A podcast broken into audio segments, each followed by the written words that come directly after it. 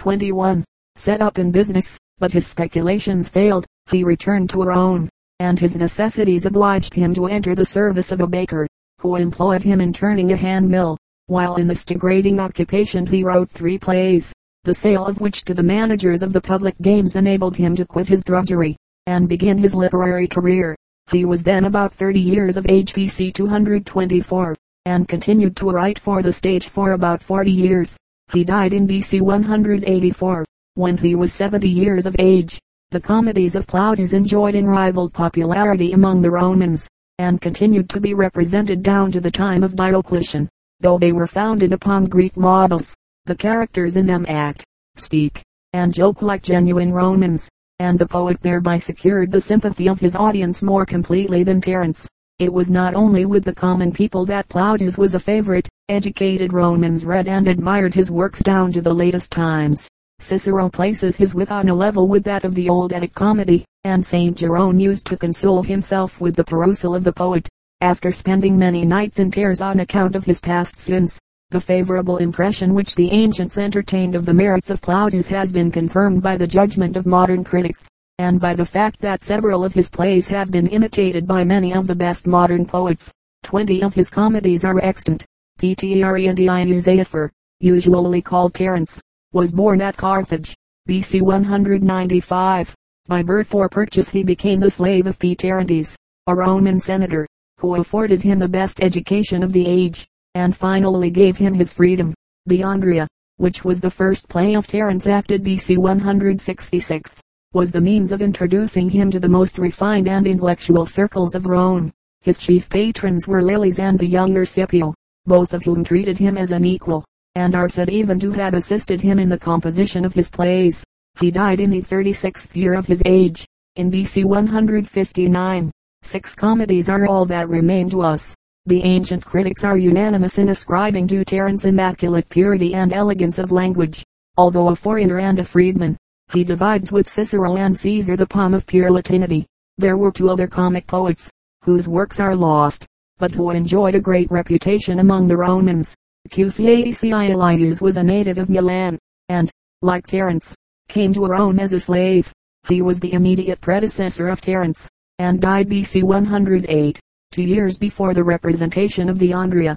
L. Afranius flourished BC 100, and wrote comedies describing Roman scenes and manners, called Comoediae Togatae, to distinguish them from those depicting Grecian life, which were termed Palliatae, from Pallium, the national dress of the Greeks. There were two tragic poets contemporary with Terence, who also enjoyed great celebrity, though their works have likewise perished. M. Pacuvius, son of the sister of Ennius, was born about BC 220, and died in the 90th year of his age. He is praised by the Latin writers for the loftiness of his thoughts, the vigor of his language, and the extent of his knowledge. Hence we find the epithet doctus frequently applied to him. Most of his tragedies were taken from the Greek writers, but some belonged to the class called Praetextatae, in which the subjects were taken from Roman story. One of these, entitled Paus, had as its hero Elenilis Paus, the conqueror of Perseus, king of Macedonia. L. Accius, the younger contemporary of Pacuvius, was born BC 170, and lived to a great age. Cicero, when a young man, frequently conversed with him. His tragedies, like those of Pacuvius, were chiefly imitations of the Greek, but he also wrote some on Roman subjects, one of which was entitled Brutus, though the Roman drama, properly so called, was derived from the Greeks. There were some kinds of dramatic exhibitions which were of Italian origin. The first of these were the Atellanae Fabulae, or Atellane plays, which took their name from Atella, a town in Campania. They were composed in the Oscan dialect, and were at first rude extemporaneous farces, but were afterward divided into acts like a regular drama. They seem to have been the origin of the Polisinello of modern Italy. The Oscan dialect was preserved even when they were introduced at Rome. The mimes were another species of comedy, of which only the name seems to have been derived from the Greek. They were a species of low comedy of an indecent description, in which the dialogue was subordinate to mimicry and gesture. The dictator Sulla was very fond of these performances. The two most distinguished writers of mimes were Decimus Laberius, a knight, and Pius Warius, a freedman, and originally a Syrian slave. both of whom were contemporaries of Julius Caesar. At Caesar's triumphal games in October, BC 45, Caesar's challenged all his craft to a trial of wit in extemporaneous farce, and Caesar offered Laberius 500.000 sesterces to appear on the stage. Laberius was 60 years old, and the profession of a mimes was infamous, but the wish of the dictator was equivalent to a command, and he reluctantly complied. He had, however, revenge in his power, and took it. His prologue awakened compassion, and perhaps indignation, and during the performance he adroitly availed himself of his various characters to point his wit at Caesar. In the person of a beaten Syrian slave he cried out, Marry, Quirites, but we lose our freedom, and all eyes were turned upon the dictator, and in another mind he uttered the pregnant maxim, Needs must he fear who makes all else a dread. Caesar, impartially or vindictively, awarded the prize to Syrus. The Fescennine songs were the origin of the satire, the only important species of literature not derived from the Greeks, and altogether peculiar to Italy. These Fescennine songs were rude dialogues, in which the country people assailed and ridiculed one another in extempore verses, and which were introduced as an amusement in various festivals. They were formed into the satire by Colucius, who wrote in hexameter verse, and attacked the follies and vices both of distinguished persons and of mankind in general. He was born BC 148 at Suessa Aurunca, and died at Naples in BC 103. He lived upon terms of intimacy with the younger Scipio and Laelius, and was the maternal ancestor of Pompey the Great. Lucilius continued to be admired in the Augustan age, and Horace, while he censures the harsh versification and the slovenly haste with which Lucilius threw off his compositions, acknowledges with admiration the fierceness and boldness of his attacks upon the vices and follies of his contemporaries. Between Lucilius and the poets of the Augustan age lived Lucretius and Catullus, two of the greatest perhaps the greatest of all the Roman poets. T. Lucretius Carus was born BC 95, and died about BC 51. He is said to have been driven mad by a love potion, and to have perished by his own hand. The work which has immortalized his name is a philosophical didactic poem, in heroic hexameters, entitled De Rerum Natura, divided into six books and addressed to Ximenes Gemellus, who was praetor in BC 58. Its object is to state clearly the leading principles of the Epicurean philosophy in such a form as might render the study attractive to his countrymen. He attempts to show that there is nothing in the history or actual condition of the world which does not admit of explanation without having recourse to the active interposition of divine beings. The work has been admitted by all modern critics to be the greatest of didactic poems. The most abstruse speculations are clearly explained in majestic verse, while the subject, which in itself is dry and dull, is enlivened by digressions of matchless power and beauty. Valerius Catullus was born at Verona or in its immediate vicinity, BC 87. He inherited considerable property from his father, who was the friend of Julius Caesar, but he squandered a great part of it by indulging freely in the pleasures of the metropolis. In order to better his fortunes, he went to Bithynia in the train of the praetor Memmius, but it appears that the speculation was attended with little success. It was probably during this expedition that his brother died in the Troad, a loss which he deplores in the affecting elegy to Hortalus. On his return he continued to reside at Rome, or at his country seats on the promontory of Sirmio and at Tibur. He died about BC 47. His poems are on a variety of topics, and composed in different styles and meters. Some are lyrical, others elegies, others epigrams, while the nuptials of Peleus and Thetis is an heroic poem. Catullus adorned all he touched, and his shorter poems are characterized by original invention and felicity of expression. His Aetius is one of the most remarkable poems in the whole range of Latin literature, distinguished by wild passion and the noblest diction. Among the poets of the Augustan age Virgil and Horace stand forth preeminent. Virgilius more properly Virgilius Amaro was born BC 70, at Andes, a small village near Mantua, in Cisalpine Gaul.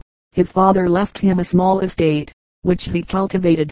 After the Battle of Philippi BC 42 his property was among the lands assigned by Octavian to the soldiers, through the advice of Asinius Pollio, who was then governor of Cisalpine Gaul, and was himself a poet. Virgil applied to Octavian at Rome for the restitution of his land, and obtained his request. The first eclogue commemorates his gratitude. Virgil lived on intimate terms with Maecenas, whom he accompanied in the journey from Rome to Brundusium, which forms the subject of one of the satires of Horace. His most finished work, the Georgics, was undertaken at the suggestion of Maecenas. The poem was completed after the Battle of Actium, BC 31, while Octavian was in the East. The Aeneid was the occupation of his latter years. His health was always feeble, and he died at Brundusium in BC 19. In his 51st year, his remains were transferred to Naples, which had been his favorite residence, and placed on the road from Naples to Puteoli Pozzuoli, where a monument is still shown, supposed to be the tomb of the poet. It is said that in his last illness he wished to burn the Aeneid, to which he had not given the finishing touches, but his friends would not allow him. He was an amiable, good-tempered man, free from the mean passions of envy and jealousy. His fame, which was established in his lifetime, was cherished after his death as an inheritance in which every Roman had a share, and his works became school books even before the death of Augustus, and continued such for centuries after. He was also the great poet of the Middle Ages. To him Dante paid the homage of his superior genius, and owned him for his master and model. The ten short poems called Bucolics, or Eclogues, were the earliest works of Virgil, and probably all written between BC 41 and BC 37. They had all a bucolic form and coloring, but some of them had nothing more. Their merit consists in their versification, and in many natural and simple touches. The Georgics is an agricultural poem in four books. Virgil treats of the cultivation of the soil in the first book, of fruit trees in the second, of horses and other cattle in the third, and of bees in the fourth. This poem shows a great improvement both in his taste and in his versification. Neither in the Georgics nor elsewhere has he the merit of striking originality. His chief excellence consists in the skillful handling of borrowed materials. The Aeneid, or Adventures of Aeneas after the fall of Troy, is an epic formed on the model of the Homeric poems. It was founded upon an old Roman tradition that Aeneas and his Trojans settled in Italy, and were the founders of the Roman name. In the first six books the adventures of Ulysses in the Odyssey are the model and these books contain more variety of incident and situation than those which follow. The last six books, the history of the struggles of Aeneas in Italy, are based on the plan of the battles of the Iliad. Latinus, the king of the Latini, offers in marriage to the Trojan hero his daughter Lavinia, who had been betrothed to Turnus, the warlike king of the Rutuli. The contest is ended by the death of Turnus, who falls by the hand of Aeneas. The fortunes of Aeneas and his final settlement in Italy are the subjects of the Aeneid but the glories of Rome and the Julian house, to which Augustus belonged, are indirectly the poet's theme. In the first book the foundation of Alba Longa is promised by Jupiter to Venus, and the transfer of empire from Alba to Rome, from the line of Aeneas will descend the Trojan Caesar, whose empire will only be limited by the ocean, and his glory by the heavens. The ultimate triumphs of Rome are predicted.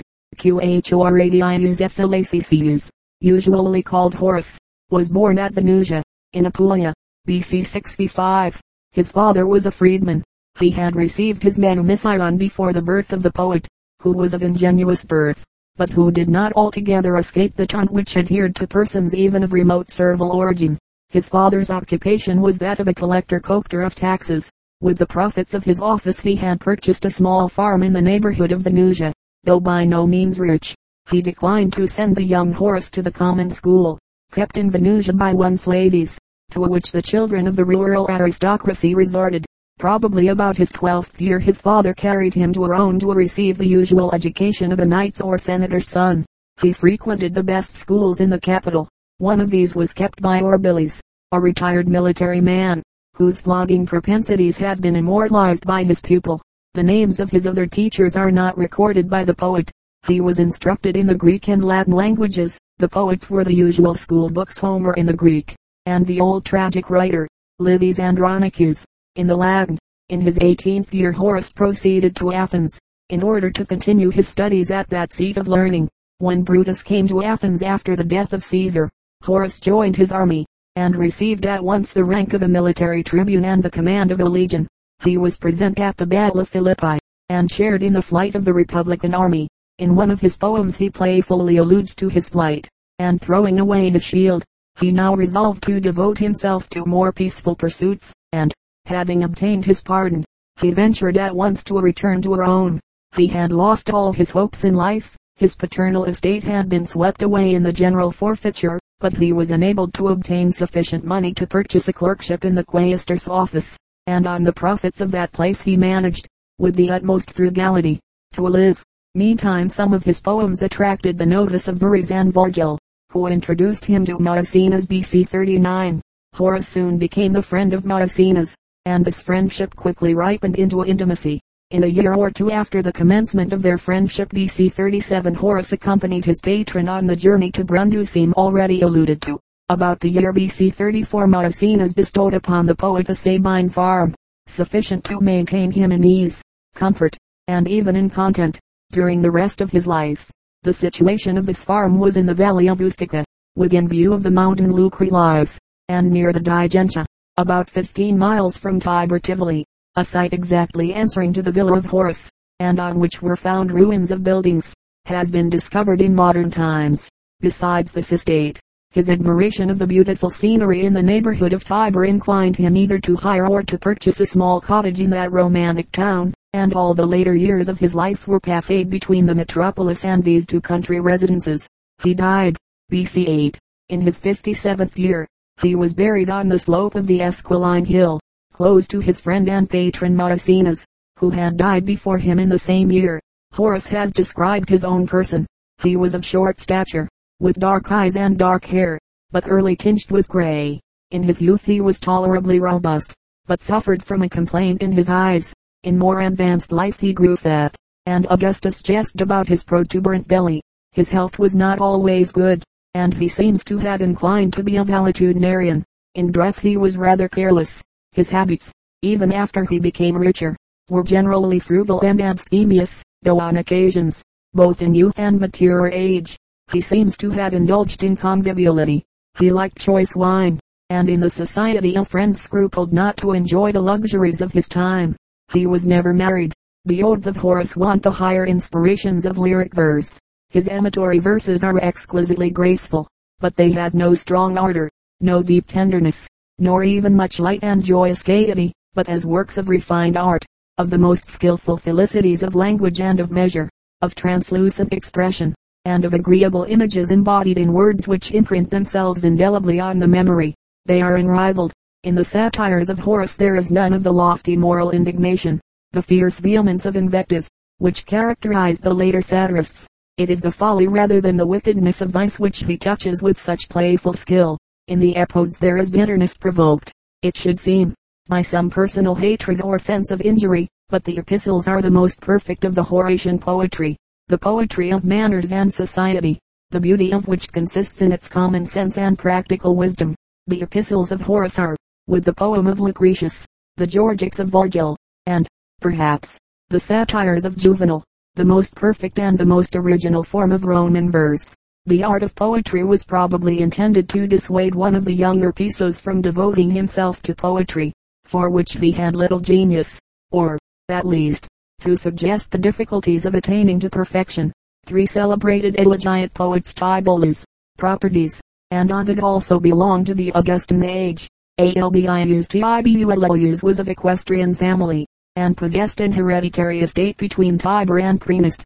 His great patron was Messala, whom he accompanied in BC 31 into Aquitania, whither Messala had been sent by Augustus to suppress a formidable insurrection which had broken out in this province.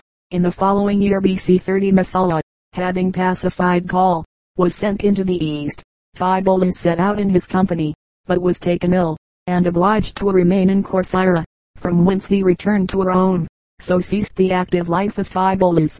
He died at an early age soon after Virgil. The poetry of his contemporaries shows Tibullus as a gentle and singularly amiable man. To Horace especially he was an object of warm attachment.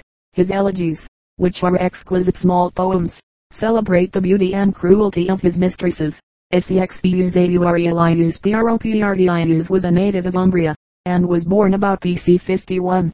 He was deprived of his paternal estate by an agrarian division, probably that in BC 33, after the Sicilian War. He began to write poetry at a very early age, and the merit of his productions soon attracted the attention and patronage of Maecenas.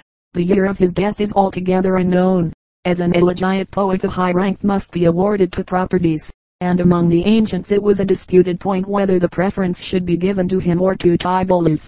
To the modern reader, however, the elegies of Propertius are not nearly so attractive as those of Tibullus. This arises partly from their obscurity, but in a great measure, also, from a certain want of nature in them. The fault of Propertius was too pedantic an imitation of the Greeks. His whole ambition was to become the Roman Callimachus, whom he made his model. He abounds with obscure Greek myths, as well as Greek forms of expression, and the same pedantry infects even his versification. P. Ovidius Anaeso, usually called Ovidi, was born at Sulmo, in the country of the Peligni, on the 20th of March, BC 43. He was descended from an ancient equestrian family, and was destined to be a pleader, but the bent of his genius showed itself very early. The hours which should have been spent in the study of jurisprudence were employed in cultivating his poetical talent. It is a disputed point whether he ever actually practiced as an advocate after his return to Rome. The picture of it himself draws of his weak constitution and indolent temper prevents us from thinking that he ever followed his profession with perseverance. If, indeed, at all, he became, however, one of the triumvirate capitules, and he was subsequently made one of the centumviri, or judges who tried testamentary, and even criminal causes. Till his fiftieth year he continued to reside at Rome, where he had a house near the capital occasionally taking a trip to his Pelignian farm.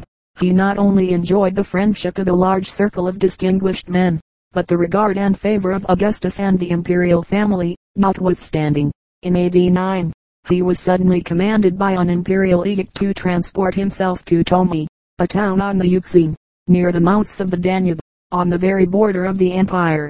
He underwent no trial, and the sole reason for his banishment stated in the edict was his having published his poem on the art of love or amatoria. The real cause of his banishment is unknown, for the publication of the art of love was certainly a mere pretext. Ovid draws an affecting picture of the miseries to which he was exposed in his place of exile. He complains of the inhospitable soil, of the severity of the climate, and of the perils to which he was exposed, when the barbarians plundered the surrounding country and insulted the very walls of Tomi. In the midst of all his misfortunes he sought some relief in the exercise of his poetical talents. He died at Tomi in the 60th year of his age, AD 18. Besides his amatory poems, Ovid wrote the Metamorphoses in 15 books, which consist of such legends or fables as involved a transformation, from the creation to the time of Julius Caesar, the last being that emperor's change into a star, the Fasti in 12 books of which only the first six are extant, a sort of poetical Roman calendar, with its appropriate festivals and mythology, and the elegies, written during his banishment. Ovid undoubtedly possessed a great poetical genius, which makes it the more to be regretted that it was not always under the control of a sound judgment. He exhibits great vigor of fancy and warmth of coloring, but he was the first to depart from that pure and correct taste which characterizes the Greek poets and their earlier Latin imitators. We now turn to the history of prose literature among the Romans. The earliest prose works were annals, containing a meager account of the principal events in Roman history, arranged under their respective years.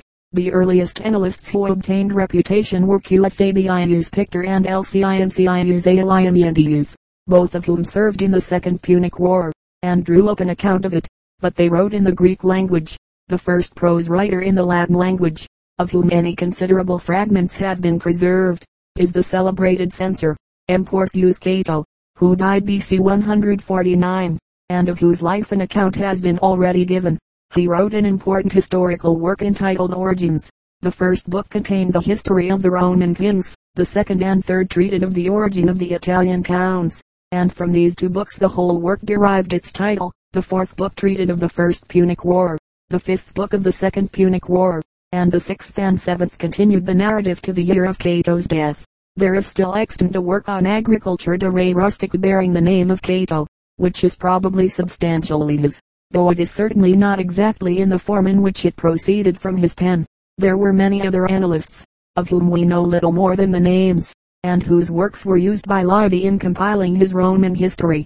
Oratory was always cultivated by the Romans as one of the chief avenues to political distinction. Cicero, in his work entitled Brutus, has given a long list of distinguished orators whose speeches he had read, but he himself surpassed all his predecessors and contemporaries In his works the Latin language appears in the highest perfection. Besides his numerous orations he also wrote several treatises on rhetoric, of which the most perfect is a systematic treatise on the art of oratory de orator, in three books. His works on philosophy were almost the first specimens of this kind of literature ever presented to the Romans in their own language. He does not aim at any original investigation or research. His object was to present, in a familiar and attractive form, the results at which the Greek philosophers had arrived, not to expound any new theories. His epistles, of which more than 800 have come down to us, are among the most valuable remains of antiquity. Cicero, during the most important period of his life, maintained a close correspondence with Atticus, and with a wide circle of political friends and connections. These letters supply the most ample materials for a history of the Roman Republic during its last struggles and afford a clear insight into the personal dispositions and motives of its chief leaders. The most learned Roman under the Republic was Amdiariandius Varro, a contemporary and friend of Cicero. He served as Pompey's lieutenant in Spain in the civil wars, but was pardoned by Caesar after the Battle of Pharsalia, and was employed by him in superintending the collection and arrangement of the great library designed for public use. Upon the formation of the second triumvirate, Varro's name appeared upon the list of the proscribed, but he succeeded in making his escape, and, after having remained for some time in concealment, he obtained the protection of Octavian. His death took place BC 28, when he was in his 80th year. Not only was Varro the most learned of Roman scholars, but he was likewise the most voluminous of Roman authors. We have his own authority for the assertion that he had composed no less than 490 books, but of these only two have come down to us and one of them in a mutilated form. 1. De Re Rustica, a work on agriculture, in three books, written when the author was 80 years old. 2. De Lingua Latina, a grammatical treatise which extended to 24 books, but six only have been preserved, and these are in a mutilated condition. The remains of this treatise are particularly valuable. They have preserved many terms and forms which would otherwise have been altogether lost and much curious information connected with the ancient usages, both civil and religious, of the Romans. See Julius Caesar, the great dictator, was also distinguished as an author, and wrote several works, of which the commentaries alone have come down to us. They relate the history of the first seven years of the Gallic War in seven books, and the history of the Civil War down to the commencement of the Alexandrian in three books. Neither of these works completes the history of the Gallic and Civil Wars. The history of the former was completed in an eighth book, which is usually ascribed to Hirtius. The history of the Alexandrian, African, and Spanish wars was written in three separate books, which are also ascribed to Hirtius, but their authorship is uncertain. The purity of Caesar's Latin and the clearness of his style have deservedly obtained the highest praise. Casalaustius a contemporary of Caesar, and one of his supporters, was also distinguished as a historian. He was born BC 86 at Amiternum, in the country of the Sabines, and died in BC 34. After the African War BC 46 he was left by Caesar as governor of Numidia, where he acquired great riches by his oppression of the people. Two of his works have come down to us. The Catilina, the history of the suppression of Catiline's conspiracy, and the Jugurtha, the history of the war against Jugurtha. Sallust made Thucydides his model, and took great pains with his style. Cornelius Aenipius, the contemporary and friend of Cicero and Atticus, was the author of numerous works, all of which are lost, with the exception of the well-known lives of distinguished commanders by the excellent Excellentium Imperatorum. But even these lives, with the exception of that of Atticus, are probably an abridgment of the original work of Nepos, made in the fourth century of the Christian era. Of the prose writers of the Augustan age the most distinguished was the historian Titus Livius, usually called Livy. He was born at Patavium, Padua, BC 59. The greater part of his life appears to have been spent in Rome, but he returned to his native town before his death, which happened at the age of 76, in the fourth year of Tiberius, AD 17. His literary talents secured the patronage and friendship of Augustus, and his reputation became so widely diffused, that a Spaniard traveled from Cadiz to Rome solely for the purpose of beholding him, and, Having gratified his curiosity in this one particular, he immediately returned home. Livy's History of Rome extended from the foundation of the city to the death of Drusus, BC 9. and was comprised in 142 books. Of these 35 have descended to us. The whole work has been divided into decades, containing 10 books each. The first decade BK's IX is entire. It embraces the period from the foundation of the city to the year BC 294, when the subjugation of the Samnites may be said to have been completed. The second decade BK's XX, is altogether lost. It included the period from BC 294 to BC 219 comprising an account, among other matters, of the invasion of Pyrrhus and of the First Punic War. The third decade BK's XXX is entire. It embraces the period from BC 219 to BC 201, comprehending the whole of the Second Punic War. The fourth decade BK's XL is entire, and also one half of the fifth BK's XLV. These 15 books continue the history from BC 201 to BC 167, and develop the progress of the Roman arms in Cisalpine Gaul, in Macedonia, Greece, and Asia, ending with the triumph of Aemilius Paulus. Of the remaining books nothing is extant except in considerable fragments. The style of Livy may be pronounced almost faultless. In judging of his merits as a historian, we are bound to ascertain, if possible, the end which he proposed to himself. No one who reads his work with attention can suppose that he ever conceived the project of drawing up a critical history of Rome. His aim was to offer to his countrymen a clear and pleasing narrative, which, while it gratified their vanity, should contain no startling improbabilities or gross amplifications. To effect this purpose, he studied with care the writings of some of his more celebrated predecessors in the same field, but in no case did he ever dream of ascending to the fountain head.